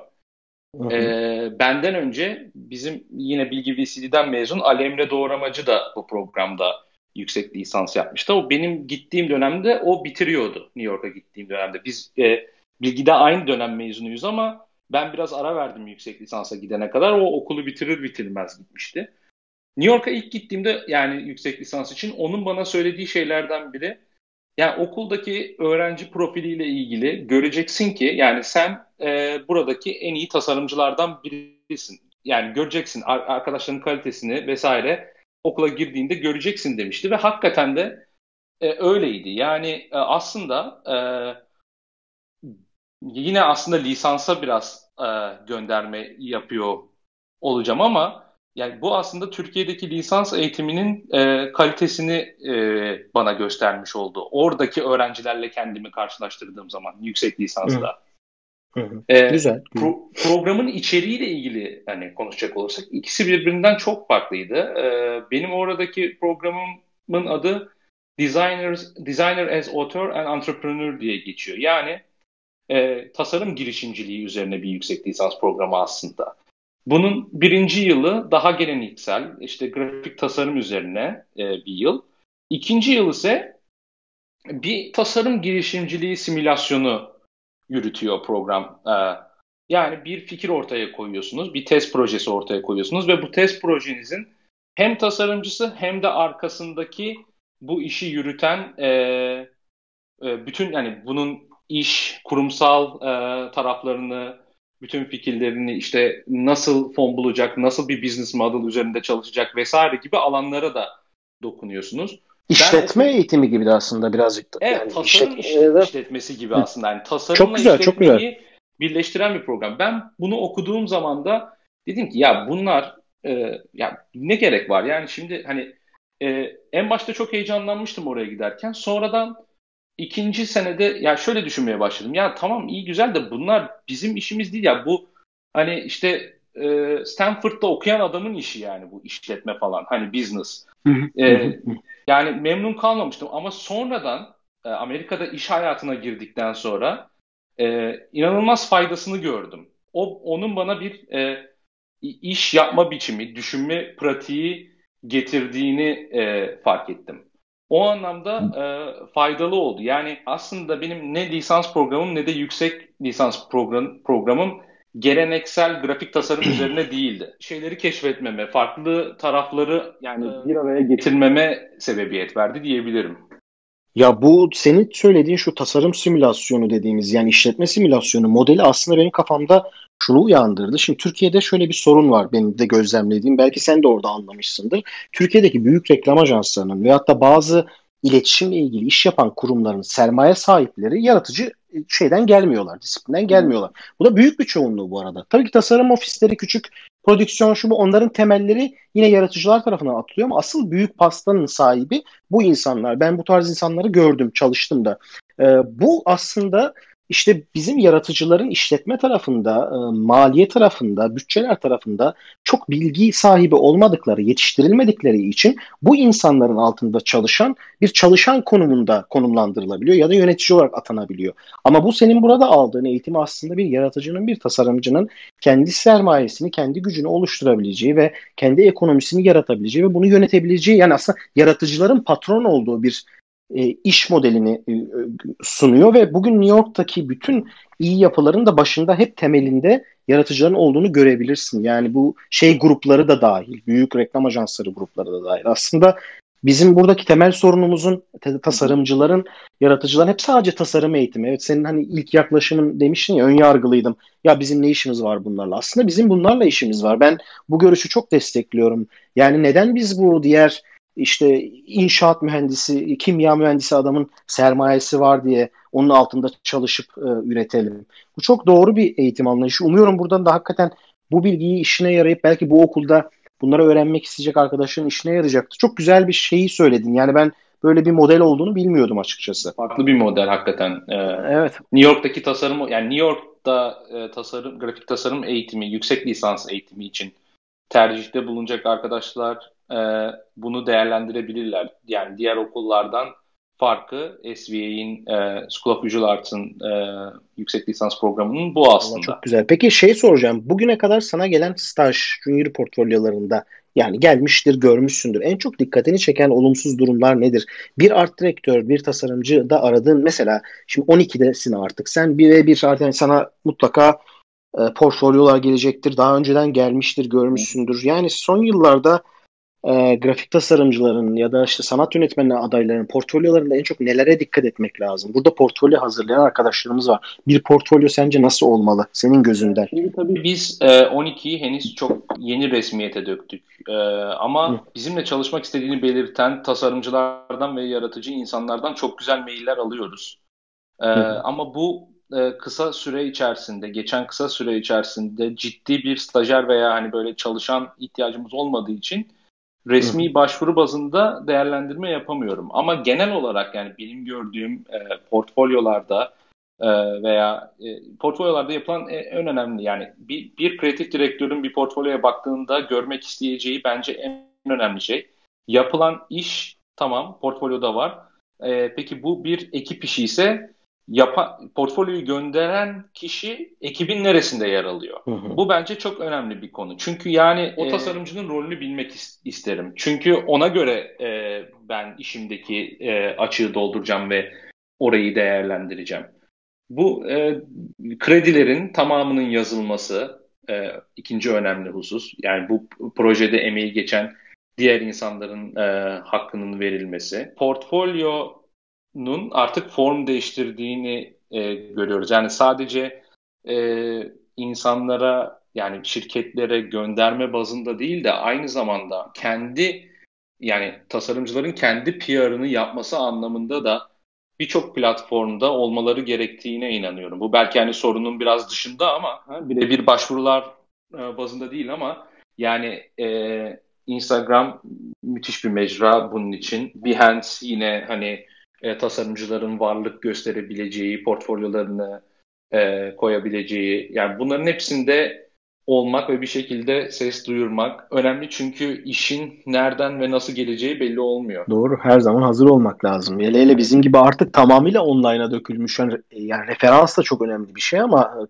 tesadüfler evet. çerçevesinde de çok fazla tanışma ve iş olanağı olabiliyor. Peki şu, bütün bu konuştuklarımızın sonunda sen de artık şunu görüyorum ben. Sen bir bu mesleğiyle yaşayan, e, mesleğini uzun yıllar icra eden ve hani seven birisin. Peki sence tasarımcı kimdir? Nasıl düşünür? Nasıl yaşar?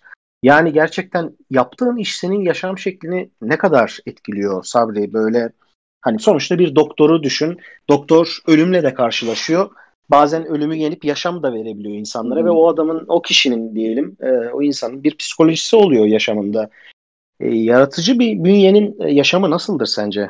Olumlu olumsuz yanları nelerdir? Bunu merak ediyorum. Bu çok böyle kişisel bir soru aslında, mesleki değil. Evet. Yani tabii şimdi herkes hayatında belli planlamalar sonucu yakın veya uzak geleceğe dair tasarım yapıyor. Aslında tasarım hayatın çok önemli bir parçası. Yani akşam yediğimiz yemeği, yemeğin kararını vermek de bir tasarım süreci. Yani tasarım, grafik tasarım, yani tasarımcı, grafik tasarımcı bunun daha çok farkında olan insan aslında. Nasıl düşünür, nasıl yaşar e, kısmında e, cevap Hı. vermek gerekirse. Yani e, tamam biz bunu işte müşterinin veya kurumun mesajını e, görsel olarak etkili bir dille anlatan ve bunun karşılığında ücret alan profesyonelleriz. Ama hani nasıl yaşar? Grafik tasarım mesela bu mimarlarda da vardır. Mimarlar mesela siyah giyinir falan. veya yani nasıl, yani, nasıl nasıl yaşar konusunda belli bir hani bir stereotipleşme var. Yani tasarımcıların ilgi duyduğu alanlar e, birbiriyle benzeşiyor. Ee, Ama tabii yani ben bunu ya bu stereotipleşmeye e, çok sıcak bakmıyorum. Yani hani nasıl düşünür, nasıl yaşar bilmiyorum. Yani bu sorunun e, tek bir cevabı olduğunu düşünmüyorum. Yok ben böyle görüşlerini merak etmiştim. Sonuçta bu böyle çok doğru ya da yanlış cevabı olan bir şey değil sonuçta. Evet. Kişisel içinden gelen bir şey. Yani şu bir gerçek yani tasa, tasarımcıların e, hayata e, bakış tarzı yani e, bu mesleki deformasyon diyebiliriz artık buna. Yani birçok şeyi e, görsel ve hani e, tasarımcı perspektifiyle e, baktığı e, doğru. Yani karar alırken mesela bir ya bir e, kalem alırken onun rengi belki dokusu aldığımız evet. kararlarda e, yaptığımız mesleğin e, büyük bir etkisi var bence. Belki hani nasıl yaşara e, bunu dahil edebiliriz. Evet evet yani o, yok ona çok katılıyorum. Sonuçta tasarladığımız şeyi de tüketiyoruz. Hatta evet. tükettiğimiz şey bazen tasarladığımız şeyden de güzel olsun istiyoruz ki bazen ben sadece bir şey tasarım diye alabiliyorum. Hiçbir işlevi olmasa da. Şimdi e, Sabri bir buçuk saatlik bir konuşma oldu. Kapanış bölümünde 3-4 sorum daha var. Hakikaten böyle e, tepsini de çok böyle şey e, yani eğitimci ile eğitimle ilgili şey dedin ya ben eğitim tarafına da çok güçlendirmek istiyorum. Bence gayet şey kısmı çok başarılı. Yani konuları birbirine bağlayışın yani bilgiyle e, harmanlayışın gayet başarılı. Ben çok keyif aldım yani sohbetten. Şimdi bazı peki. sorular da geliyor böyle ben onları sana arada soruyorum. Soracağım da birkaç tane daha. Hı-hı. Şimdi e, hiç e, başka bir şey yönelsen mi sorusunu kendine sordun mu? E, ben filmden bahsettin. Evet. Sanırım sen böyle bir süreci yaşamış birisin. Artı bir de senin bir poster sanat tarafında bir küratörlük durumu galiba hatırladım evet. galiba. Böyle bir şey var. Bunlar haricinde yani bu iş evet bu işin ben burasından gireyim şurasından çıkayım. Sanırım sen bu sorgulamaları geçip bu zamana geldin yoksa devam ediyor mu bu sorgulamalar? Aslında şu anda bulunduğum durumda e, bir sorgulama yok ama tabii dünya hızla değişiyor. O yüzden hani uzun vadeli cevap vermek zor.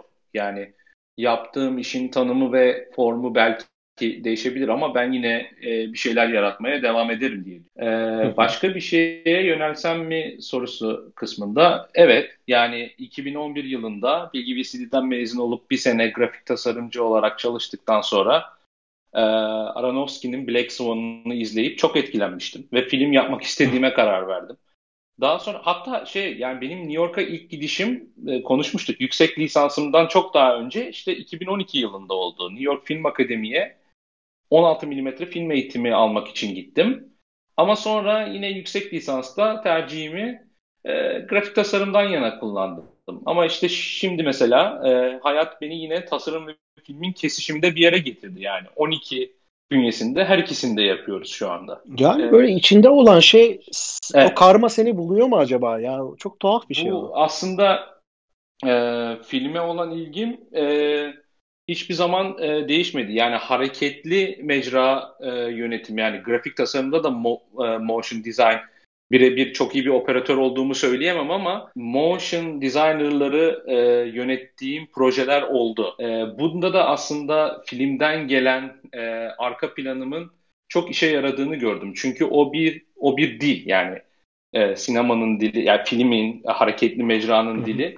Bunu bir kere anladığımız zaman bir sürü e, animasyona veya e, motion grafiğe uygulama şansımız oluyor veya 3D motion grafiğe. O yüzden e, yani aslında yani şu anki dünyada bunların hepsi birbirine geçmiş durumda. Yani multidisipliner olmak aslında bir seçim değil yani bir zorunluluk haline geliyor biraz. Kesinlikle. Buna gelecektim. Artık grafik tasarımcı dediğimiz şey diye bir şey yok aslında. Yani bu bütün disiplinleri yönetebilen, algılayabilen ve bütün disiplinlerden bir şey çıkartabilen bir birey var artık. Grafik designer dediğimiz şey çok hakikaten nereye çeksen oraya gidebilecek bir şey ki ben son 8 yıldır animasyon projeleriyle uğraşıyorum. Sürekli bu animasyon projeleri kurguluyorum, bunları yönetiyorum ama bir yandan brandingler yapıyorum, sanat yönetimi yapıyorum, marka yani bunlar artık hepsi iç, iç içe geçmiş. Yapmak da zorundasın. Yani öyle bir alana yönelirsen yok olursun zaten. Öyle bir dönemdeyiz. Eskiden mesela şey yönelimi vardı böyle Sabri hani şu alana yönelin, şu alana yok. Artık ben öyle bir şey olduğunu çok zannetmiyorum. Ya yapmasan da anlamak zorundasın. o evet, yani. kesinlikle. evet. Peki şöyle bir sorun var. Ee, bu işi hayatımın sonuna kadar yapabileceğine inanıyor musun? Yani gerçekten ben bu bir hakim, savcı, doktor, avukat gibi bu işten emekli olurum, emekliliğim olur. Ne düşünüyorsun? Tabii yani beden ve ruh sağlığım izin verdiği sürece yaparım diye düşünüyorum. Ama demin de dediğim gibi dünya hızla değişiyor. O yüzden hani uzun vadeli cevap vermek ne kadar doğru bilemiyorum. Yine dediğim gibi yani tanımı değişebilir, içeriği değişebilir ama yani beden ve ruh sağlığım el verdik el verdiğince bir şeyler yaratmaya devam ederim diye düşünüyorum. Lab Çağatay Han bir soru sormuş. Demiş ki Title konusuna biraz değinebilir misiniz? Hangi title'lar yurt dışında daha çok talep ediliyor ve yurt dışı tasarım dünyasına açılmak için bir mi yoksa daha fazla title'a mı sahip olmamız gerekiyor? Bu tarz konularda değinirseniz çok sevinirim. Title e, aslında bir etiket yani e, o title'ın e, talep edilmesinden ziyade yaptığınız işin talep ediliyor olması gerekiyor. Kendinizi grafik tasarımcı olarak da tanımlayabilirsiniz. Birden fazla title da kullanabilirsiniz. Grafik tasarımcı, art direktör, de diyebilirsiniz. Ama gün sonunda neyin sanat yönetmenliğini yaptığınızı portfolyonuzda göstermeniz gerekiyor. Aslında hani title'dan ziyade portfolyodaki işin e, niteliği daha önemli oluyor bu noktada. Görkem sormuş. Demiş ki soru için doğru yer mi emin değilim ama yine de sormak istiyorum. Bir tasarımcı olarak kendini branding kısmına daha yakın tutan biri için bu iş bu işin başlarında yaptım. Siz yapmayın diyebileceğiniz veya böyle yapsaydım daha iyi olurmuş dediğiniz tavsiyeler var mı acaba? belki sizin sayenizde daha doğru bir yol yol izlemiş oluruz. Brandingle ilgilenmek isteyenlere yapmayın değil ama yapın diyebileceğim e, şeyler var. Yüksek lisanstan mezun olduğumda daha çok New York'ta branding projelerinde yer almak istediğim için ajanslarına e, başvurularda bulunuyordum. E, ve aslında e, portfolyomda evet branding işleri vardı ama ufak çaplı işte okul projeleri vesaire yani ufak tefek branding projeleri vardı. E, daha çok afiş tasarımı bir yandan da benim afiş tasarımı pratiğim de var. Yani oradaki e, hem İstanbul'daki e, kültür sanat kurumları için aynı zamanda pro bono e, tasarım e, e, afiş tasarımı projeleri üretiyordum. Bunları oradaki kreatif direktörlere ve recruiter'lara gösterdiğimde evet çok güzel ama bir marka sistemi yani yara, nasıl yaratabilirsin hani yani aslında böyle e, insanların kafası kreatif direktör de olsa çok görsel çalışıyor. Her şey lit literalce yani adam, adam görmek istiyor. Yani senin onu yapabildiğini görmek istiyor. E, ama hani tecrüben yok bir yandan da nasıl e, göstereceksin? Evet. Bu aslında bir çıkmaza ve bir kısır döngüye sürüklüyor seni. Yani aslında yap e, branding evet. hayal edilerek yapılabilir. Yani ben e, kendime bir müze brandingi projesi veriyorum. İşte benim briefim bu. Şimdi ben bunu yapacağım deyip e, spec üzerine yani gerçek olmayan projeler yaratabilirsiniz. Evet. Bunlar sizin düşünce tarzınızı, e, başvurduğunuz yerlere, branding hakkında nasıl düşündüğünüzü e, gösterecektir. Bir tane kreatif direktörün size güvenmesine bakar. O işi aldıktan sonra gerçek bir branding projeniz var demektir. Onu da iyi yaptıktan sonra zaten bu bir zincir halinde devam ediyor olacak. Bir meslektaşım olarak bir başarı elde etmişsin ve e, gerçekten e, hakkıyla doğru güzel bir iş yapmışsın, takdir ettiğin bir iş yapmışsın. Bunun anlaşılması, bilinmesi e, açıkçası ben e, bu işi bilmeyen insanların bunu anlamasıyla ilgili bu yayını yapmıyorum. Bu işte bizim Design Ghost olarak hedefimiz gerçekten bu işi yapmak isteyen insanlara e, yol göstermek, yol göstermenin yanında beraberce bazı şeyleri geliştirmek ve e, eğitim anlayışını birazcık da değiştirmek hatta değişen eğitim anlayışını aslında doğru bir yere oturtmak. O yüzden evet. senin burada anlattıkların bizim açımızdan çok çok değerli oldu. Şimdi insanlar yazıyorlar. Herkes sana teşekkür ediyor. Son bir şey sorayım. Ee, sana tamam dedin ki bu işi hayatımın sonuna kadar yaparım sorusuna net bir cevap vermedin. En azından her şey yolunda gitti. 12'de devam ediyorsun. Kreatif direktörsün. 10 yıl sonra kendini bu işin neresinde görüyorsun Sabri? Yani en azından bu geçmiştir aklımdan. Ya ben hani dedin ya sen dünyaca ünlü bir ofis olma hedefimiz var. Böyle bir iddiamız var. Evet yani bunu birazcık açar mısın? 10 yıl sonra ben Sabri'yi ile karşılaştım. Ee, Bodrum'da ya da İtalya'da bir yerde işte tatildeyiz. Sabri ne yaptın? Ne yapıyorsun abi? Neler oldu? Dediğinde ne demek istersin? Aslında e, bunun cevabını vermiş olduk. Hem hem dünyanın e, hızla değiştiğinden dem vurmuş olduk. Yani 10 yıl sonra belki 12'nin belki 12 gibi başka e, bir iki tane daha şirketin kurucu ortağı, kurucusu olabilirim. Belki de işte e, her şeyi bırakıp Bodrum'a da yerleşebilirim. Bilmiyorum ama e, yerleşelim dünya, ya hakikaten. Bu dünya hızla değişiyor e, meselesi iki taraflı bir şey yani. E, evet, evet. E, yavaşlayarak da değişebilir. O yüzden yani çok uzun vadeli böyle e, iddialı söylemlerde bulunmak istemiyorum ama e, dediğim gibi yaptığım işin tanımı ve formu değişebilir ama e, ben yaratıcı bir endüstride e, bir şey yapıyor olurum herhalde. Şimdi Erkam yazmış demiş ki Design Ghost'ta usta olarak da bekliyoruz. Yani mutlaka senin Design Ghost'ta bir usta profili açmanı istiyoruz. Seni orada görmeyi çok isteriz. E, şu anki kayıt sistemimiz artık açık. E, o yüzden böyle bir çağrı da yapmış olalım sana buradan. Tamam. Ee, şimdi e, il, ilham aldığın kişilerle ilgili senden hani sonra Discord'u zaten e, çok benden daha hakimsin onu gördüm ben yayın öncesi. E, ilham aldığın kişilerle ilgili senden arkadaşlara buraya senin kanalına bir şeyler bırakmanı rica edeceğiz. İsimler, linkler, okuduğun kitaplar, etkilendiğin sinemalar hani bunlarla ilgili spesifik isim bazında konuşamadık çok fazla ama bunlar hani seni besleyen şeyler mutlaka müzikler de olabilir. Bunları bizimle paylaşırsan çok seviniyor oluruz.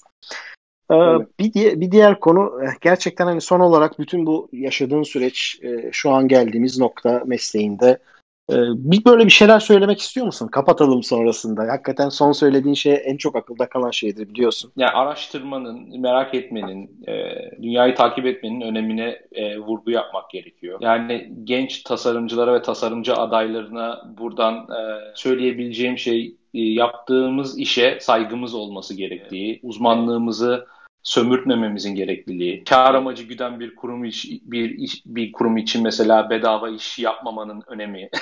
Bunları evet, altını evet. çizebilirim çok aslında. Doğru, çok doğru. Biz işin uzmanı biziz arkadaşlar ve bunun e, bilincinde olalım. Bunu da müşterilerimize hissettirelim. Kendimizi sözleşmelerle koruyalım. çok güzel. çok, çok teknik bir hakikaten böyle teknik bir sonla bitiriyorsun. Hoşuma gitti yani. Benim de hep yıllardır hani savunduğum arkasında durduğum bir görüş bu. Yaratıcıların kazanmasını istiyorum ki yaratıcılar kazanırsa hakikaten her şey çok daha iyi olacak. Daha insanlar da bu alana girecekler. Rekabet adaletli hale gelecek. Ee, kazanılan e, paranın miktarı arttıkça hayat kalitesi de artacak. İnsanlar daha fazla mutlu olacak. Hani hakikaten bu çok önemli bir şey. Hakan demiş ki çok teşekkürler Sabri yayına katılarak bizi onur ettin. Hakikaten Sabri yani böyle hiç kırmadın. Hemen e, biz sana yazar yazmaz e, zaten katıldın. E, Cihangir yazmış, söz uçar yazı kalır, sözleşme önemli yazmış, teşekkür Tabii etmiş. hakikaten bilgilendirici bir yayın oldu. Ayrıca e, böyle başarılı bir projeyi de konuşmuş olduk. Hani projeyle geldin, o, o çok önemli. Sonuçta buraya podcast'e gelenlerin hepsi çok başarılı insanlar ama senin şu an hani top bir proje oluştu ve gündemde olan bir konu var. E, bu gündemi de e, ana akım medyanın kullanmasına bir şey demiyorum ben. Kullanabilir yani bunun da bir tüketicisi var ama e, biz asıl yaratıcı medya olarak e, yaratıcı medya olarak bunu bunu kullanabilmeli ve bundan çok iyi şeyler çıkartabilmeliyiz diye düşünerek bu podcast'i hazırlamak istemiştik biz. O yüzden çok başarılı da oldu. Hakikaten doğru şeyler anlattın, bize ilham verdin. Seni artık Design Ghost ustası olarak da görüyoruz biz buradaki ekip olarak. İleriki dönemlerde tekrar buluşmak dileğiyle diyorum o zaman. Ee, Sabri'cim e, teşekkür ediyoruz tekrar. Bu şekilde ben teşekkür ediyorum. Beni Design Ghost'a ağırladığınız için teşekkürler. Ee, iyi akşamlar, görüşürüz.